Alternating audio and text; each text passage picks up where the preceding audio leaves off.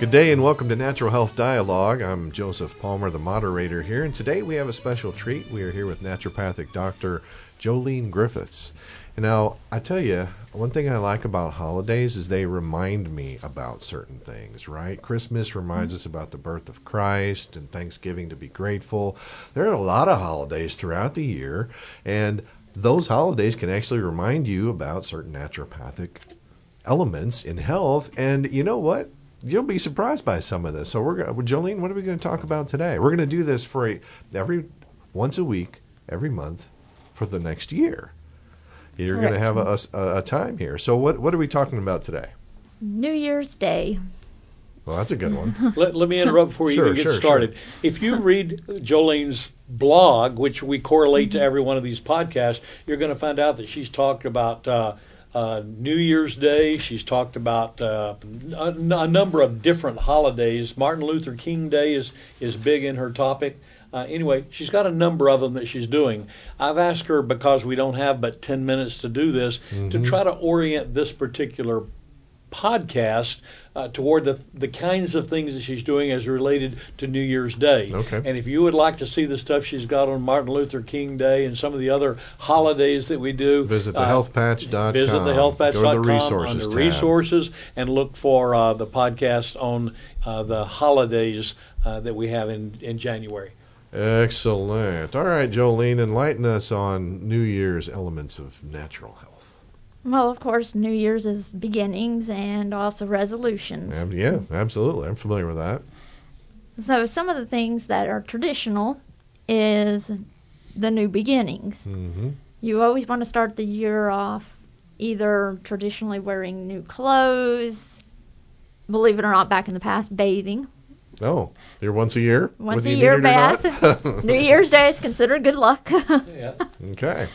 Um, of course, certain foods are supposed to bring you luck, like black eyed peas. You can have pork. If you're in the South, the greens, Uh huh. Uh huh. lentils, figs, and dates. If you're in the Middle East, Okay. so th- those have certain, you know, uh, sayings about them. Feel like people feel they're lucky or something. correct. Uh-huh. Okay. It's supposed to bring prosperity and good luck to the new year. Gotcha. Gotcha. Um, other things that they also did was actually toss their brooms, Toss their brooms. toss their brooms and get a new one. Okay.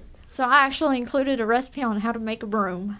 Oh, you can make a naturopathic broom? Yes. I had no idea. Yep. She, she's got several recipes at the end of this uh, podcast that we won't be able to do. You need to go to her blog and look at those. There's several recipes. Making a broom is one of them, and I found it to be very interesting. Is there a naturopathic way to make me use the broom? Or to make my kids use the broom even better? Um, actually, there's several herbs that you can give energy for. Oh, And you got an motivation. answer for everything. So- All right, very good. Well, what's next? Um, of course, other things you can do with your clothing if you want to do something more ecological. Everything is green these days, so use 100% organic material in your clothing.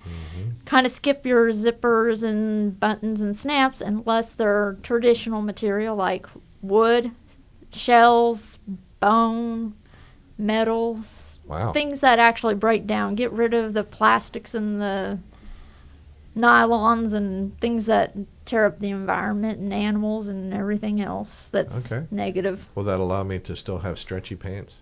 Because I really like stretchy. Well, sometimes cotton has a little give, Okay, all right. I guess I'll have to live with that. so. Um, other things you could do is, of course, the body cleansing, starting a cleanse. Mm, Um, a lot of people did traditionally things like skin brushing. Of course, we already discussed bathing, but you can start a new diet regimen.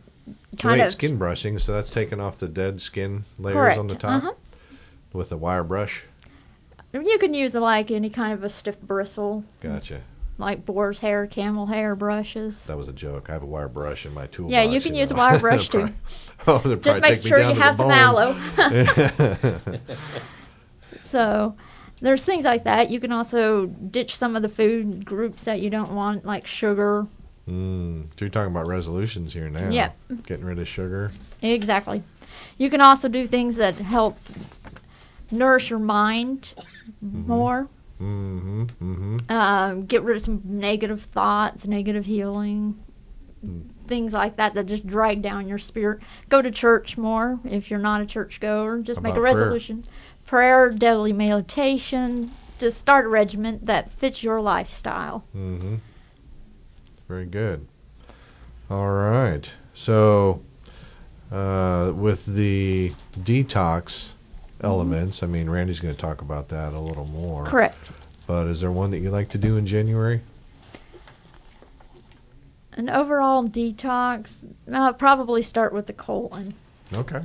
And that's always a great place to start.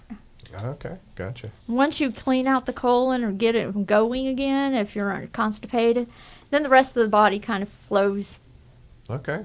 in line. That makes sense. So, Makes sense. All right. So, what else do we have going on? Go we're, ahead. we're Randy. talking an awful lot about just general New Year's resolution types of things, which are all applicable to the world. But I wanted to point out that in her in her blog, uh, Jolene has also jumped over not in just general New Year, but also Chinese New Year, uh, which also falls usually in January, but not necessarily January 1st. And so she's got some things that deal with Chinese medicine and the Chinese arts uh, that are listed in this as well. And I found I found some of those to be pretty fascinating. She might mention a couple of the things that are specific that the Chinese do that are oriented toward the Chinese New Year. Okay. Sure. Yeah. I, I'm sure some of those would apply across you know, Well, and- the rest and of the world too. And Correct. much of our medicine is built on much of the stuff that we do in the homeopath, homeopathic field uh, deals with Chinese medicine and Chinese uh, um, concepts as well, uh, meridians and uh, timelines, and just lots of Chinese stuff in there. So I found that to be pretty interesting also. hmm So, do you do acupuncture too?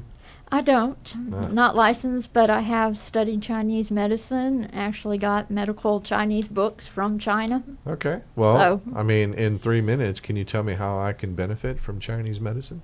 Chinese medicine works differently than American or European medicines. Um, again, they work on energy fields a lot.